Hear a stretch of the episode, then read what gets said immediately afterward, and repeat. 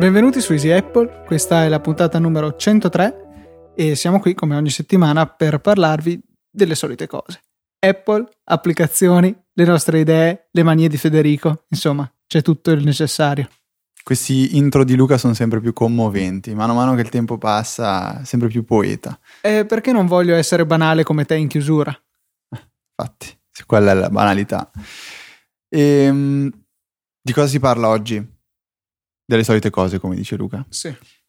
Partendo, io vorrei un attimo eh, rassicurare molti utenti che ci hanno scritto in queste settimane su, su, per quanto riguarda iFiles, applicazione che um, sembra essere spesso di, indispensabile per i nostri dispositivi, permette di gestire con un vero file manager i nostri account di Dropbox o chi ha un server, anche se non sbaglio Gmail, Facebook addirittura Comunque principalmente eh, è una sorta di proprio file manager, bruttissimo ma che funziona molto molto bene. Ha avuto diversi problemi con, Fo- con, eh, sì, con Voicebox, stavo dicendo, con Dropbox. Ad alcuni utenti non funzionava totalmente, non si riusciva neanche a effettuare il login. Adesso è stato rilasciato un aggiornamento che va a correggere tutti questi problemi. Quindi se avete già l'applicazione potete aggiornarla tranquillamente, se eravate indecisi sull'acquistarla o meno potrete farlo adesso, visto che vi confermiamo che eh, funziona, potete farlo, trovate come sempre il link nelle show note e se acquistate l'applicazione da lì darete un piccolo contributo ad tutto il network di uh, Easy Podcast. Andando oltre questo, questa piccola precisazione che ci tenevamo a fare, io volevo fare ehm, darvi dei consigli per quanto riguarda dei documenti, video e scritti su, su Steve Jobs perché ieri ho fatto una scoperta eh, su, su YouTube, cioè esiste ed è disponibile il video integrale di quando Apple e principalmente Tim Cook hanno tenuto un, un, discorso un, eh, in, un, diciamo, in onore della morte di Steve Jobs, se non sbaglio due settimane dopo che Steve Jobs era morto l'anno scorso. E è disponibile su YouTube, la qualità non è eccezionale, però si può vedere tutto e secondo me può essere interessante soprattutto a chi è, è, è molto affezionato e legato a questa ai, figura. Ai devoti come Fede. Sì, vabbè, cioè per chi questa è soltanto una persona che voleva fare soldi, cioè per chi questa era magari un, una fonte di ispirazione per la propria vita. Ognuno può vederla come vuole. E, ehm, allora, principalmente c'è questo video su YouTube che secondo me è molto interessante da vedere e viene, viene mostrata un pochettino la figura più umana di Jobs. Parlano Tim Cook e anche altre persone che sono state sempre a stretto contatto con, con lui, quindi che erano anche comunque amici. E, e niente, questo è il primo video che vi volevo consigliare di vedere. Successivamente c'è un podcast che trovate gratuitamente su iTunes che è di All Things Digital e racchiude tutte le partecipazioni di Steve Jobs a, questa, a questo evento. Sono molto interessanti, soprattutto l'ultimo, io ci tengo sempre a, lo consiglio sempre a tutti, perché um, è quello in cui Steve Jobs sembra che ci cioè, dia la, la spiegazione di tutto quello che è già successo, che noi abbiamo già vissuto, quindi iPad, iPhone e quello che probabilmente vivremo, quindi anche questa Apple TV che sembra debba arrivare, non arriverà o non, non si sa. Ma io sono molto molto scettico a riguardo. E questo è il secondo video che eh, è la seconda cosa che mi interessava farvi mettervi a conoscenza. C'è anche un, dal punto di vista audio invece vi consiglio una conferenza che avevo eh, ascoltato dove c'è Steve Jobs che parla alla conferenza EDCA, IDCA del 1983. È molto bello sentirlo parlare all'epoca. Eh, sentirlo parlare di cose che ci sono poi effettivamente concretizzate. Eh, per esempio, mi pare che nomini il fatto che eh, tra qualche anno lui pensava buona parte di un decennio ci sarebbe voluto per arrivarci, in realtà ce ne sono voluti ben di più.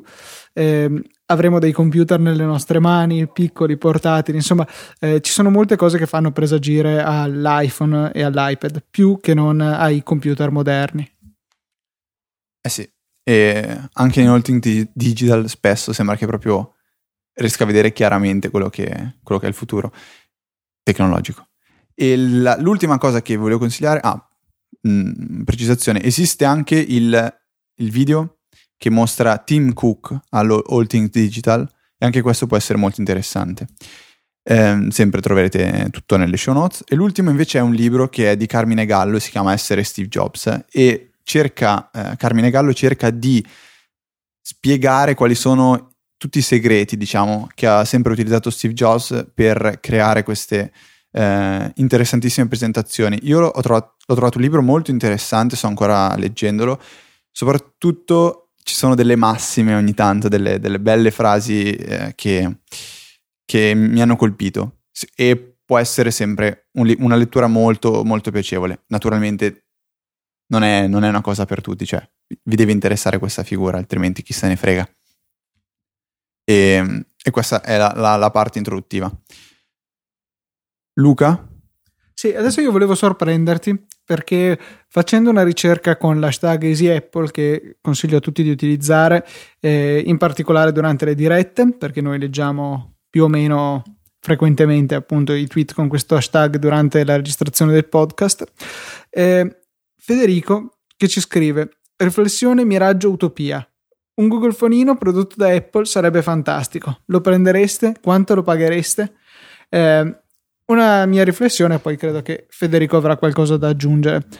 Io personalmente credo che potrebbe comunque non essere il massimo, per il semplice motivo che andrebbe a mancare quella che secondo me è una parte fondamentale, cioè il software, che mm, si è visto spesso dei telefoni Android che dal punto di vista hardware erano al top, veramente al top, cioè eh, una generazione avanti rispetto ad Apple, eh, salvo se vogliamo forse per la fotocamera in cui Apple è sempre stata abbastanza all'avanguardia, mentre poi però trovavamo un software mh, mm, non a livello di quello di Apple. Ci permetteva sì di fare più cose, ma eh, l'esperienza utente complessiva era inferiore, eh, meno rifinita sicuramente e quindi complessivamente eh, di inferiore qualità, per cui non sono convinto che eh, affidare ad Apple la produzione, per cui sì, probabilmente avremo dei materiali molto pregiati, e però dubito che avremo un hardware eh, estremamente performante. Ehm, però lasciando a Google poi il compito di fare del software, mm, non so, non sono molto convinto. Per quanto eh, con le ultime versioni di Android, con Jelly Bean 4.2, cioè, i passi avanti sono veramente enormi, cioè, non, non, c'è paragone con l'Android di un anno fa, semplicemente un anno fa, ma se poi se torniamo più indietro le differenze sono ancora maggiori. Per cui eh, personalmente non lo troverei un prodotto molto appetibile. Mi piacerebbe che Apple piuttosto forse diventasse un po' più liberale con quello che si può fare con i device e non dico incorporare il jailbreak ma magari aprire un pochino di più eh, su alcune funzioni che al momento sono eh, molto eh, come dire azzoppate su iOS per dire la condivisione di file tra le applicazioni o magari la possibilità di avere ehm, accesso più rapido alle impostazioni, per esempio, che ne so, con il classico widget alla SB settings per accendere e spegnere il wifi dalla tendina delle notifiche, insomma, una maggiore apertura, ma rimanendo con la base del software Apple. Non credo che mi interesserebbe eh, un software totalmente gestito da Google su un dispositivo Apple. Tu cosa ne pensi, Fede? Penso che potrei molto più probabilmente utilizzare un dispositivo eh, che abbia come hardware qualcosa di di Google Fonino, cioè tipo un Galaxy S3 se avesse sopra una versione di iOS pensata apposta per quel dispositivo. E io, boh, lo ripeto, ho provato a usare Android, mi sono... non so, non, non mi attira. Anche quelle poche volte che, cioè poche volte, io ripeto, ho sempre questo amico che continua a cambiare telefono dopo l'altro. Eh, quando mi sono trovato in mano un telefono Android, non mi è mai piaciuto il primo impatto e anche usandolo un pochettino non, non mi ci sono trovato. Penso che mancherebbe un grandissimo parco di, di software con cui io vado a nozze, mi piace l'ecosistema che fornisce Apple e mi, mi, mi sta bene vivere lì dentro. Pur consapevole delle limitazioni, quindi tu diciamo come anch'io alla fine, perché poi eh, sappiamo benissimo che siamo entrambi utenti Apple, preferiamo piuttosto convivere con delle limitazioni e però poter sfruttare al 100% le funzioni esistenti rispetto ad avere un sacco di funzioni magari meno rifinite. Tu per dire, eh, so che sentivi un sacco la mancanza di iMessage, principalmente quando hai avuto le tue esperienze con Android un po' più prolungate perché per qualche settimana hai usato proprio un telefono Android. Beh, iMessage è la mancanza che sento sia ho sentito sia quando io non avevo iMessage, sia quando adesso mio fratello ha deciso di non usare più un iPhone, ma vorrebbe prendere il Nexus 4 e il fatto di non poter scrivere con i message, questa già la sento una, una mancanza. Quindi cioè, sarebbe bello un mondo dove tutti usassero WhatsApp e WhatsApp fosse integrato eh, in iOS. Eh, se fosse poi iMessage questa cosa qua, quindi diciamo un, un'unione tra, tra iMessage e WhatsApp, un iMessage multipiattaforma che però... Sì, sarebbe veramente il massimo, magari poi abbinato anche eh, a delle applicazioni desktop, quindi Mac, Windows e Linux possibilmente. Ma se Apple dovesse introdurre una versione web di iCloud, penso che a quel punto lì il passaggio sarebbe quasi immediato. Il sì, poter. Beh, ma sinceramente dubito fortemente che permetteranno mai un'interfaccia web. Loro vogliono che tu usi i loro prodotti, per cui anche il sistema operativo macOS 10, per uh, poter sfruttare la loro piattaforma iMessage. Sì. E comunque, vabbè, le limitazioni io confido che in, fu- in, futuro le cose miglioreranno perché secondo me bisogna ricordarsi che a volte ci si dimentica ecco, che i primi utilizzatori di questi dispositivi sono sicuramente coloro che lavorano Apple, in Apple, lavorano per rendere questi dispositivi sempre migliori. Eh, dubito che siano degli idioti, così sicuramente non sono degli idioti quelli che lavorano in Samsung e in, in Google. E, ehm, con, con, bisogna avere un po' di fiducia, secondo me, vedere cosa ci proporranno probabilmente noi adesso ci sentiamo di, di, di, avere tutte le soluzioni alla portata di mano per tutti i problemi che hanno eh, sia i telefoni Android, sia i computer, sia so, le macchine, tra un po' ci sentiamo di poter trovare la risposta al come sopperire alla, alla benzina con altre forme di energia.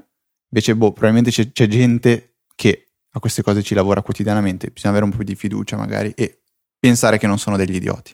Ma eh, secondo me c'è anche il fatto che invece non sono sicuramente degli idioti loro, ma in Apple hanno la tendenza a ritenere degli idioti noi, cioè eh, gli utenti che si confondono per qualunque cosa. Se pensiamo, ci hanno messo fino ad iOS 5 per permettere di scattare le foto con il pulsante del volume, rimuovendo dall'App Store Camera Plus che lo supportava perché eh, era una funzione che poteva eh, confondere l'utente, cioè veramente non siamo scemi, se abbiamo la fotocamera aperta possiamo arrivare a capire questa enorme incoerenza che il pulsante per alzare il volume in questo caso non alza il volume della fotocamera, bensì eh, va a scattare una foto, per cui forse ci vorrebbe anche da parte loro un pochino più di fiducia nei nostri confronti che non siamo poi totalmente analfabeti tecnologicamente parlando, per quanto poi sicuramente ci siano molti utenti che invece sono abbastanza analfabeti utilizzando eh, l'iPhone, chiaramente sempre dal punto di vista tecnologico. Io vedo per esempio mia mamma che ha ereditato il mio iPhone 4,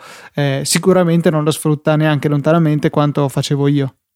Un altro chiaro esempio di questa, eh, questa cosa che stavi dicendo tu Luca è ad esempio quando si riceve una chiamata col telefono che ha lo schermo sbloccato, dove si ha soltanto eh, il primo impatto è quello di vedere il tasto slide che diventa un rispondi e io mi ricordo che ai primi tempi che avevo l'iPhone non avevo la più pallida idea di come poter appendere, cioè come poter rifiutare la chiamata. Bisogna farlo tramite una, una pressione del tasto power zittisce la suoneria e blocca la vibrazione, una seconda pressione eh, rifiuta la chiamata in entrata. Questo mi sembra già molto molto più complicato di, di quello che può essere lo scattare una foto con, con il tasto più del, del bilanciere del volume. E sì, forse a volte cioè, loro tendono sempre a, fare le cose semplici. Cioè, Steve Jobs diceva sempre che fare le cose semplici a volte è più difficile. Però una volta che sei riuscito a fare una cosa semplice fatta bene, dice, puoi, puoi muovere le montagne. E vabbè, chiudiamo questa, questa piccola riflessione. Parlando di applicazioni, io volevo consigliare un'estensione per Safari che si chiama Omnibar. È gratuita, per, per trovarla basta eh, in Safari andare in alto a sinistra c'è il menu archivio, o forse adesso si file. chiama file, ecco, file. Finalmente, ha un nome e, ehm, recente. E una volta andato nella, nella voce file c'è estensioni No, No, ok, ecco, è nella voce Safari, ecco, ho sbagliato io a parlare. Andate in Safari, poi c'è estensioni Safari, qui trovate l'estensione di Omnibar. E se, se si può vi metterò anche un link, anzi penso si possa proprio, vi metterò un link nelle show note. Ehm, perché, allora, prima di tutto, cosa serve Omnibar? Omnibar sp- permette di impostare come motore di ricerca predefinito in Safari qualcosa di diverso da Google, Yahoo o Bing, che sono i tre offerti princi- di default da, da Safari. Si può mettere ad esempio Wikipedia, si può mettere DuckDuckGo, che è quello che attualmente uso io e che è quello che vorrei consigliarvi di impostare come predefinito, per un semplice motivo. Lasciamo stare il discorso del privacy, non privacy, bolla, bla bla bla, eccetera, eccetera. DuckDuckGo ha una funzione che a me piace molto, si chiama Bang. Eh, si, si, scrive punto esclamativo Bang, cioè permette di eh, fare delle ricerche in altri siti tramite delle parole chiavi, che sono appunto questi punto esclamativo Bang. Eh, esempio classico.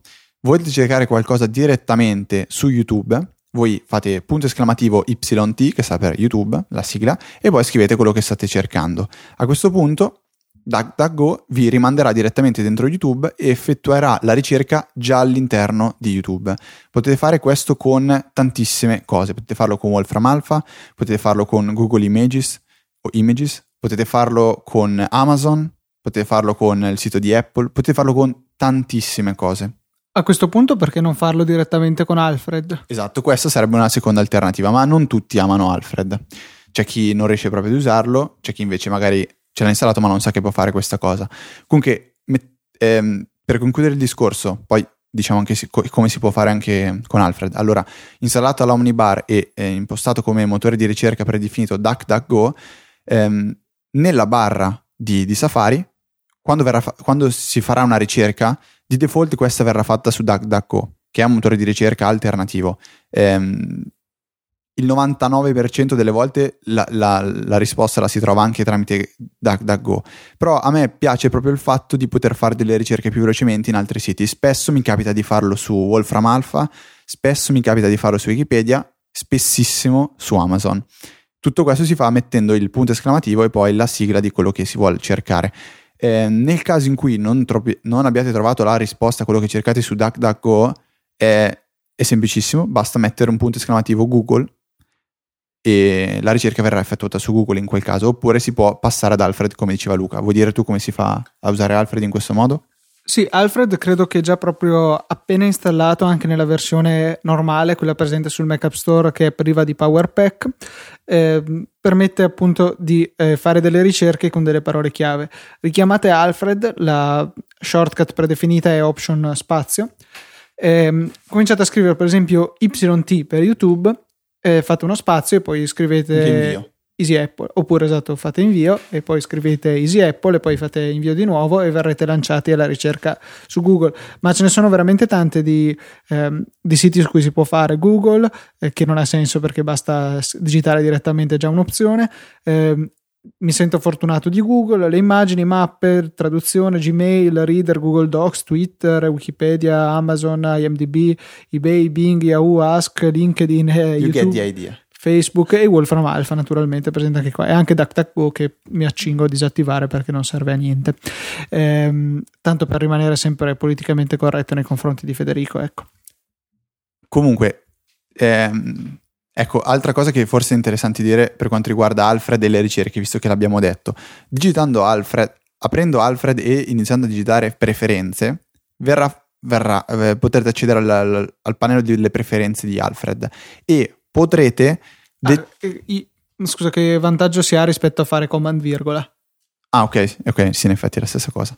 Eh, sì, vabbè, non cambia niente comunque. Accedete al, pre- al pannello di preferenze di Alfred e sarà possibile a questo punto eh, impostare quali saranno le eh, ricerche predefinite nel momento in cui Alfred non trova una soluzione a quello che state digitando. Cioè, se voi state cercando ad esempio Easy Apple, probabilmente Alfred come prima cosa vi proporrà il, eh, la pagina dei preferiti che avete salvato nel, bos- nel vostro browser di Easy Apple. Ehm, Successivamente vi proporrà quelle che sono, diciamo, l'ultima spiaggia per Alfred, che sono delle ricerche che può effettuare in diversi siti. Di default lui ne avrà attive tre, che sono Google, Wikipedia e Amazon. Potrete attivarne altre tre o, lasciare, o comunque potete sceglierne un numero da, da 0 e 6 da lasciare attive e potrete personalizzarle. Ad esempio, la prima qui è eh, circa... credo che ci voglia il power pack. Sì, ah, ecco, questa sia una cosa che in effetti era giusto precisare. Serve il power pack, power pack per fare questa cosa.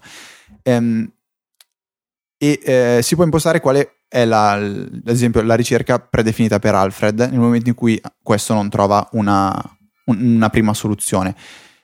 Io ad esempio ho trovato molto comodo usare Wolfram Alpha studiando ingegneria avendo a che fare spesso e volentieri con la matematica, mi, mi trovo molto comodo col aprire Alfred, digitare quella che è la mia, la mia domanda e fare la ricerca su, su Wolfram Alpha. Chi non usa Google, magari usa Yahoo, Bing, qualsiasi altra cosa, può impostare come prima eh, risorsa questa che, che ha scelto. Ehm, si può attivare ad esempio un'altra funzione interessante che è quella della traduzione, cioè nel momento in cui si digita una parola o una frase, tra le, prime, tra le opzioni di, di, di, processazione, si dice così, sì, di Alfred, potrebbe esserci quella del, del, tradurre. Quindi un altro motivo per provare Alfred e soprattutto provare il Power Pack, perché questo programma col Power Pack diventa tutta eh, un'altra cosa e permette di eh, svolgere funzionalità molto, molto, molto, molto, molto, molto, molto, molto più interessanti. E um, ci chiedono su Twitter, faccio di boh, se non si fa prima di installare l'estensione di DuckDuckGo. Sì, assolutamente sì, eh, potrebbe essere la stessa cosa. Io ho sempre usato Omnibar perché prima di Safari 6, se non sbaglio, adesso siamo al 6, non vorrei dire una stupidata, comunque prima di questa versione di Safari con la Omnibar, eh, cioè una barra unificata per la ricerca e per gli indirizzi URL, io utilizzavo Omnibar con una estensione aggiuntiva che permetteva di fondere queste due, um, queste due barre. Quindi avere è la... proprio la Omnibar che faceva quella. Um, se non sbaglio, non era quella ufficiale disponibile nel, nell'App Store. Nel, scusate, nell'App Store, nel, nel market delle estensioni Safari, perché andava, bisognava andare a lavorare un attimo su, sui file di sistema di Safari. Quindi niente, eh, potete fare la stessa cosa con l'estensione di DuckDuckGo e attivarla e disattivarla se vi serve o meno. E questo è quel discorsetto che volevo fare su Safari. Visto che abbiamo parlato prima del, dell'utopia che ci veniva eh, presentata per l'appunto riguardo al telefono eh, Apple-Google, eh, volevo leggervi solamente un tweet eh, che avevo trovato l'altro giorno su Twitter, e tweet di mxcl, adesso vi dico esattamente il nome di questa persona, Max Howell, che diceva che i fanatici dell'open source amano Samsung e odiano Apple. Contributi di Samsung all'open source? Niente. Contributi di Apple all'open source? WebKit, LLVM, Clang, Darwin, MacRuby e ZeroConf. In effetti è vero, eh, anche se c'è sicuramente da dire che questi contributi... Adesso ci spiegare cosa sono tutte queste cose. Allora, eh, WebKit è il motore di rendering dei, usato da tutti i browser più importanti adesso, eh, con esclusione di Internet Explorer e Firefox, ma Internet Explorer non è un browser importante. Um, ehm, LLVM e Clang sono dei compilatori, Darwin è, è il, kernel. il, kernel di OS X, MacRuby credo che sia un porting su OS X di Ruby e ZeroConf per farla semplice è un protocollo che serve per eh, dire in una rete locale guarda io offro la condivisione dei file io offro la condivisione dello schermo cose di questo genere. Ehm, comunque tutti questi contributi in realtà probabilmente sono venuti dal fatto che Apple aveva bisogno di questi componenti è andato a prendere una base open source e poi per le necessità della licenza quasi tutte le licenze open source obbligano chi fa delle modifiche poi a rilasciarle. Allora è stata tra virgolette costretta a ehm, renderle pubbliche Certo è che comunque l'effetto finale per eh, l'utente è che queste librerie, questi componenti sono liberamente disponibili come open source su internet. Samsung invece è andata subito a prendere quello che c'era già, non ha minimamente adattato, si direbbe, almeno da quello che dice questo tweet di cui tendo a fidarmi, non ha adattato il software alle sue esigenze e per questo non ha avuto bisogno eh, poi di rilasciare niente come open source. Quindi è andato semplicemente a utilizzare queste queste funzioni così come sono. È in- una riflessione interessante. Sì, poi vabbè, se le dici mentre ci sono io da parte, sai che sono sempre contento che ho un po' il dente avvelenato con Samsung. Ehm, applicazioni, avevo detto nel fuori onda della scorsa puntata, la 102, che avrei parlato di Write Down e Luca ha detto cos'è, ma è il clone di Write Up per Mac? No. Vabbè, Write Up lo sapete che è un'applicazione che Luca adoriamo, universale per iOS, che per me è un editor di testo basato su Dropbox, ve ne avevamo fatta una testa tanta, quindi sapete tutto. Write Down è per Mac ed è un software che, come già dicevo nel fuori onda della scorsa puntata, ehm, tende un attimino a prendere ciò che di buono ha Byword e ciò che di buono ha IA Writer e a fonderle insieme. Diciamo che secondo me il risultato finale non è azzeccatissimo, però può essere un buon compromesso per, per chi ama entrambi gli editor di testo e non sa mai quale scegliere. Ehm, diciamo che graficamente a me ricorda molto più Byword a livello proprio di eh, finestra aperta e, e, come si scrive dentro. Poi però c'è un cursore grosso un po' alla modi IA Writer e un supporto eh, al markdown scarso come quello di IA Writer. E la cosa a me non ha fatto, no, non mi ha entusiasmato del tutto, diciamo. Ho voluto provarlo principalmente perché mi era stato consigliato da un utente di Twitter che io in questo momento, guai a me, ma non me lo ricordo, aveva fatto vedere un articolo che troverete nelle show, note, show notes, eh, dove ci sono i, eh, gli editor di testo più, più, belli, più interessanti per la piattaforma di OS X e, so, e sono divisi in categorie sia quelli, eh, cioè ci sono ad esempio la categoria di quelli dis- distraction free, quelli che non vogliono distrarvi, quelli che supportano il markdown, quelli che permettono di eh, codificare del testo come esempio Chocolat o Chocolat, non so, Chocolat mi sa un po' di francese, e um, Sublime Text o per, per, iOS Textastic, di cui volevo parlare dopo un attimo, e ho trovato anche Write Down. Ho avuto modo di, appunto di provarlo. Il, risu- il risultato finale non mi ha soddisfatto al 100%, soprattutto perché se vuoi andare a prendere il meglio di Byword AI Writer, non puoi non andare a rubare, tra virgolette, la, come Byword renderizza il markdown e, lo, e permette di esportarlo in PDF, che è una funzione secondo me bellissima. Quindi io vi metto il link nelle show notes, andate a dare un'occhiata comunque a Write Down, magari qualcuno di voi lo usa e può dirmi il perché ha scelto un editore di testo simile e perché magari non ha, non ha preferito altro. Può essere che io abbia, abbia dato una, uno sguardo, abbia avuto uno sguardo un po' poco attento a questo software, che comunque devo mettere ripeto, non, non mi ha convinto del tutto. Textastic invece, e poi lascio la parola a Luca che vi parlerà delle sue belle applicazioni inutilissime, tipo per mettere le faccine al... vabbè, poi non, non, voglio, non voglio spoilerare niente. Textastic è un editor di codice per iOS che esiste sia per iPhone e sia per iPad, sono due versioni separate, abbastanza costose, se non sbaglio sono sui 5-6 euro, ma vale veramente la pena acquistarle. Nel mio caso ehm, ho sentito il bisogno di avere un editor di testo simile che mi permettesse di scrivere con una formattazione carina, decente, quindi anche colorata in modo che mi permettesse di distinguere variabili da commenti, eccetera, eccetera, in un linguaggio che si chiama MATLAB, perché io e Luca abbiamo recentemente sostenuto un esame qui al Politecnico che eh, prevedeva un, d- degli esercizi da, da, da compilare, de- degli script da scrivere in MATLAB, che è un linguaggio eh, matematico matriciale. Ho, trova- ho provato Textastic e sono rimasto colpito veramente eh, in modo positivo i vari temi che ci sono e eh, come si legge il testo è bellissimo e veramente mi ha aiutato tantissimo a formattare il testo. Ha una anche, mm, come si dice, compatibilità, diciamo, con Dropbox e permette di andare a sincronizzare, anche se non lo oserei chiamare una vera e propria sincronizzazione, eh, dei vari file o addirittura delle cartelle. Perché non la chiamo vera e propria sincronizzazione? Perché io sono mi sono messo in testa che sincronizzazione con Dropbox è un po' quello che fa ad esempio eh, Riddle Docs o PDF Expert. Quindi io dico qual è la cartella che mi interessa e lui me le tiene sempre sincronizzate. Nel momento in cui apro l'applicazione va a vedere se c'è qualcosa di nuovo, lo scarica, se io cambio qualcosa lo carica in automatico. Con mh, Textastic la cosa diventa molto più manuale, cioè devo andare io a scaricare le, eh, i vari file nel caso in cui so di averli aggiornati su, sul computer e quindi in Dropbox c'è una versione più recente e devo manualmente eh, uploadare, quindi caricare, uploadare, caricare il file cambiato.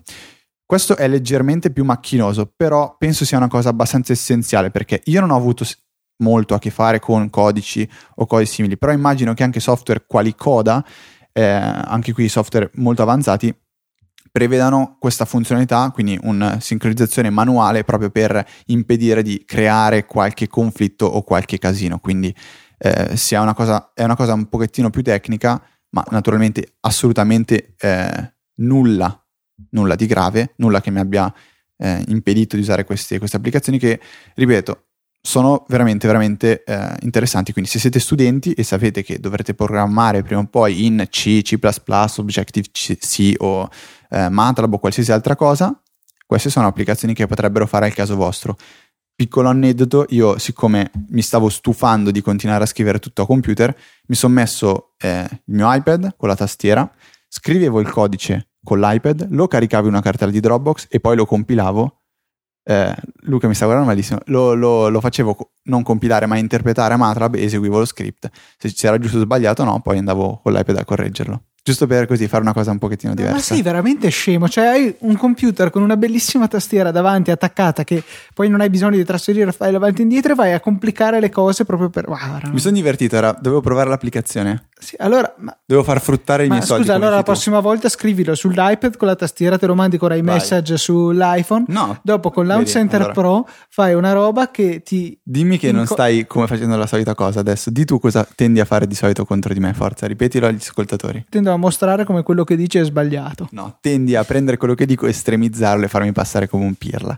Comunque, vai, parlaci delle tue faccine adesso invece. allora, l'applicazione stupenda di cui vi parlo oggi. È una risata di consapevolezza questa. È, eh si chiama Rage Maker. E se come me amate i fumetti fatti con le, le Rage Faces, eh, non potrete che adorare questa applicazione che è gratuita e universale, ha una pubblicità abbastanza ingombrante, ma è possibile rimuoverla tramite un acquisto in app. Bene, l'applicazione appunto vi permette di generare queste, questi fumetti in maniera molto semplice. Eh, andrete ad aggiungere le varie caselline del fumetto una dopo l'altra, poi ci penserà l'applicazione a impaginarla. Potrete inserire tutte le, le faccine del caso, aggiungere del testo, inserire anche delle immagini dalla vostra clipboard e, e poi eventualmente anche delle figure e disegnare col dito. Poi potrete esportare veramente in tanti modi eh, l'immagine che avrete generato eh, su Facebook, Twitter, Reddit, i LOL che non ho mai sentito, via email, salvare l'immagine, copiare l'immagine, stamparla, che credo che sia l'opzione più utilizzata di questa applicazione. E, e questo è quanto, insomma. Potete veramente eh, condividere al meglio queste, queste immagini. Ne ho appunto realizzata una intanto che Federico raccontava le sue imprese eh, riguardo a MATLAB e ve la metteremo nelle note della puntata, insomma. Leggicela però. O dobbiamo fare le vocine? No, perché no, c'è non... Luca e Federico che parlano. Non fa ridere, quindi meglio che non legga. No, non fa, non fa ridere, soprattutto vista, cioè, letta. Per cui va, va bene, arriverà nel, nelle note della puntata anche questa bellissima immagine. E Luca la caricherà su Cloud App così per vedere quanti eh, la guardano qui. Non andate a vederla, altrimenti poi cioè, date troppa confidenza a questo ragazzo inizierà, magari aprirà un Tumblr in cui mi è, capitato, mi è capitato altre volte di mettere le robe su Cloud App proprio per questo discorso, dai così vedi, anche per le puntate, così poi vediamo quanto, quante persone lo guardano, poi mi dimentico regolarmente di andare a vedere per cui è inutile, però vabbè, diciamo che questa applicazione comunque merita. Uh-huh, uh-huh. Ehm, ah, una cosa follow up. Vi ricordate che qualche puntata fa, se non sbaglio la scorsa, avevo detto di come fosse stato trattato male nelle Apple Store di Fiordaliso. Abbiamo mandato l'email, io e mia mamma, a, ad Apple per lamentarci di questa cosa. Avevate anche l'email, l'indirizzo nelle show notes per, ehm, per vedere qual era l'indirizzo a cui poter scrivere l'email e lamentarsi, eccetera, eccetera. Sono stato chiamato qualche giorno fa dalla eh, direttrice, così si è presentata, del Polsore di Fiordaliso e si è scusata, eccetera, eccetera. Abbiamo parlato di, di questi problemi e è stata una cosa molto, molto professionale, quindi eh, interessante dirlo. Magari così, altra cosa divertente, è stato scoperto da Reddit, su Reddit, che quando si chiama il servizio clienti dell'Apple Store, se si eh, impreca, giusto? Si o im- impreca. impreca, impreca, eh, l'italiano ormai, al telefono, quindi magari urlando che si è disperati perché l'iPhone si è rotto o qualcosa del genere, i, eh, gli assistenti Apple risponderanno più in fretta, più velocemente. Perché probabilmente c'è, anzi sicuramente c'è un qualche sistema di riconoscimento vocale che andrà a capire se l'utente che sta chiamando è veramente stressato, è veramente incasinato e allora a quel punto eh, questo ah, acquisirà priorità rispetto agli altri. Magari non fatelo tutti se dovete soltanto chiedere se è arrivato l'iPhone 5 all'Apple Store. Però dai, è una cosa così, Buffo. menzionarla è una bella cosa. Ho appena twittato comunque con l'hashtag Easy Apple la, ehm, l'immagine, il fumetto che ho appena creato, per cui liberissimi di andarlo a vedere e morire da ridere in diretta.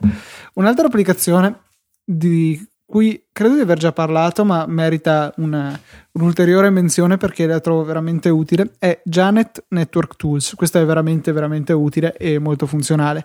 Vi permette di fare un sacco di operazioni che magari eseguite da un computer non sono poi così banali e forse richiedono addirittura del terminale. Anche se OS X ci nasconde un tool che è abbastanza utile che si chiama Utility Network che permette di fare buona parte di queste operazioni con una comoda e semplice interfaccia grafica. È un tool molto sottovalutato, molti non lo conoscono nemmeno. Ad ogni modo, con questa applicazione potremmo eseguire una scansione della nostra rete lo- locale alla Fing per dire come quel tool che piace molto a Federico che fa, ha un'ottima grafica e permette appunto di scoprire tutti i dispositivi connessi alla nostra rete wifi.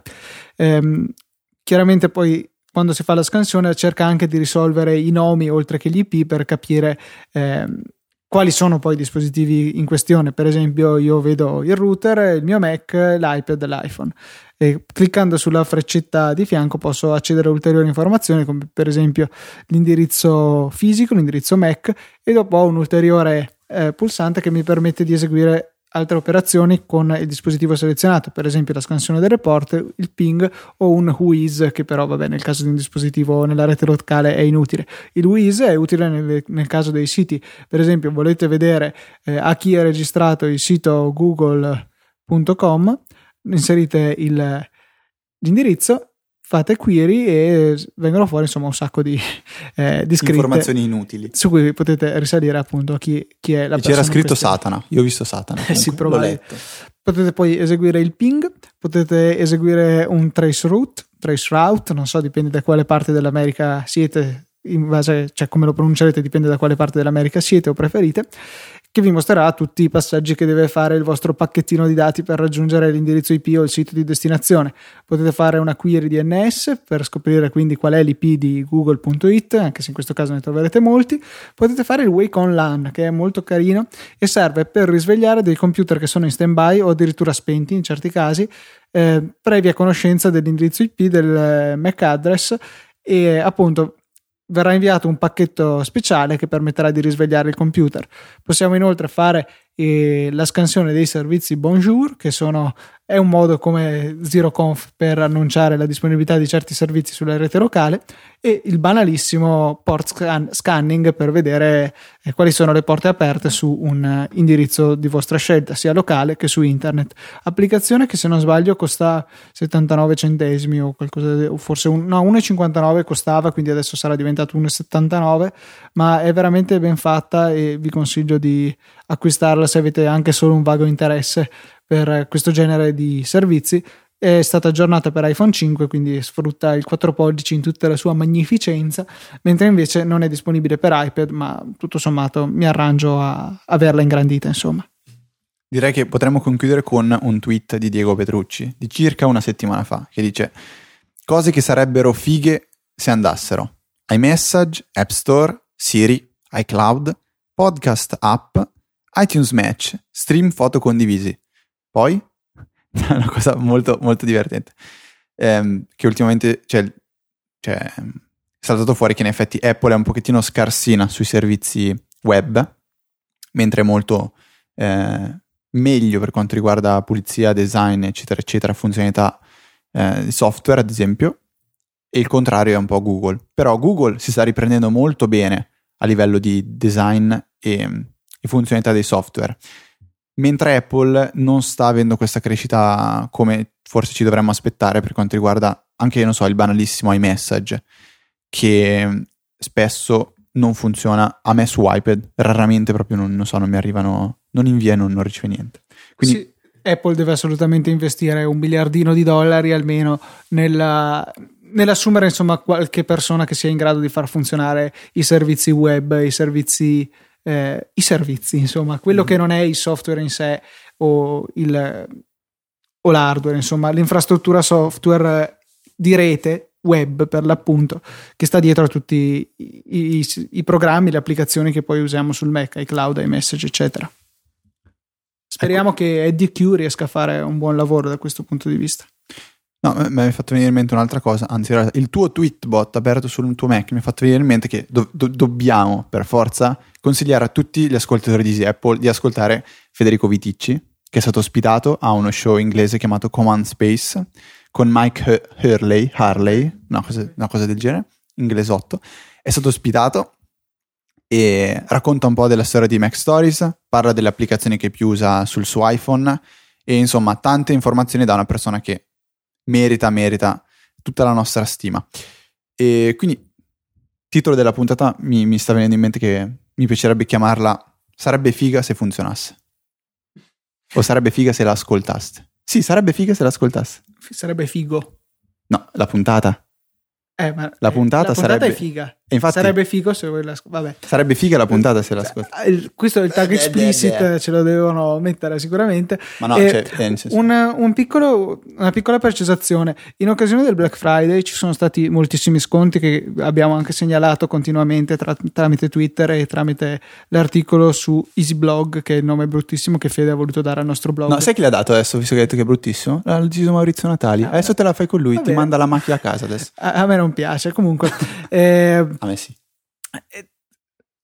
molti ci hanno chiesto poi, accortisi di ulteriori sconti, se potevamo eh, inviargli un- uno dei nostri link sponsorizzati per l'applicazione in questione. Eh, cosa che a noi fa veramente piacere perché ci fa vedere quanto siete affezionati al, al nostro podcast e quanto apprezzate il nostro lavoro e per questo non finiremo mai di ringraziarvi. A questo proposito, voglio ricordare a tutti quanti che per come funziona l'affiliazione dell'App Store, tutto quello che voi comprate partendo da un nostro link sponsorizzato, ehm, poi viene tra virgolette taggato con eh, viene attribuito a noi insomma la percentuale se per esempio noi vi linkiamo a Janet e poi voi comprate anche che ne so OmniFocus per dire che sarebbe una bella mossa perché è piuttosto costoso no sto scherzando naturalmente Mica inutile. eh, no, sì, per me è totalmente inutile, per cui vi consiglio di comprare l'applicazione promemoria che trovate già preinstallata. Ehm, appunto, sia OmniFocus che eh, Janet verranno attribuiti a noi. La cosa carina è che potete anche non comprare l'applicazione tramite il cui link siete arrivati all'App Store, per cui se cliccando su Janet poi non comprate Janet e comprate solamente OmniFocus, ci verrà riconosciuta la percentuale per OmniFocus, per cui dovesse capitare che avete un'applicazione interessante che volete acquistare, potete farlo partendo da un link qualunque sponsorizzato che trovate su easypodcast.it o nel caso di questa puntata easyapple.org slash 103 ehm, la, la vostra sessione di acquisti verrà comunque attribuita a noi vi ringraziamo ancora una volta e lascio quindi la parola a Federico con l'onere di chiudere questa puntata Sì, ti stavo già guardando male perché lo sai che non, cioè, non puoi rompere questa tradizione, altrimenti chiudiamo anche Easy Apple. Ormai va di moda finire i podcast così.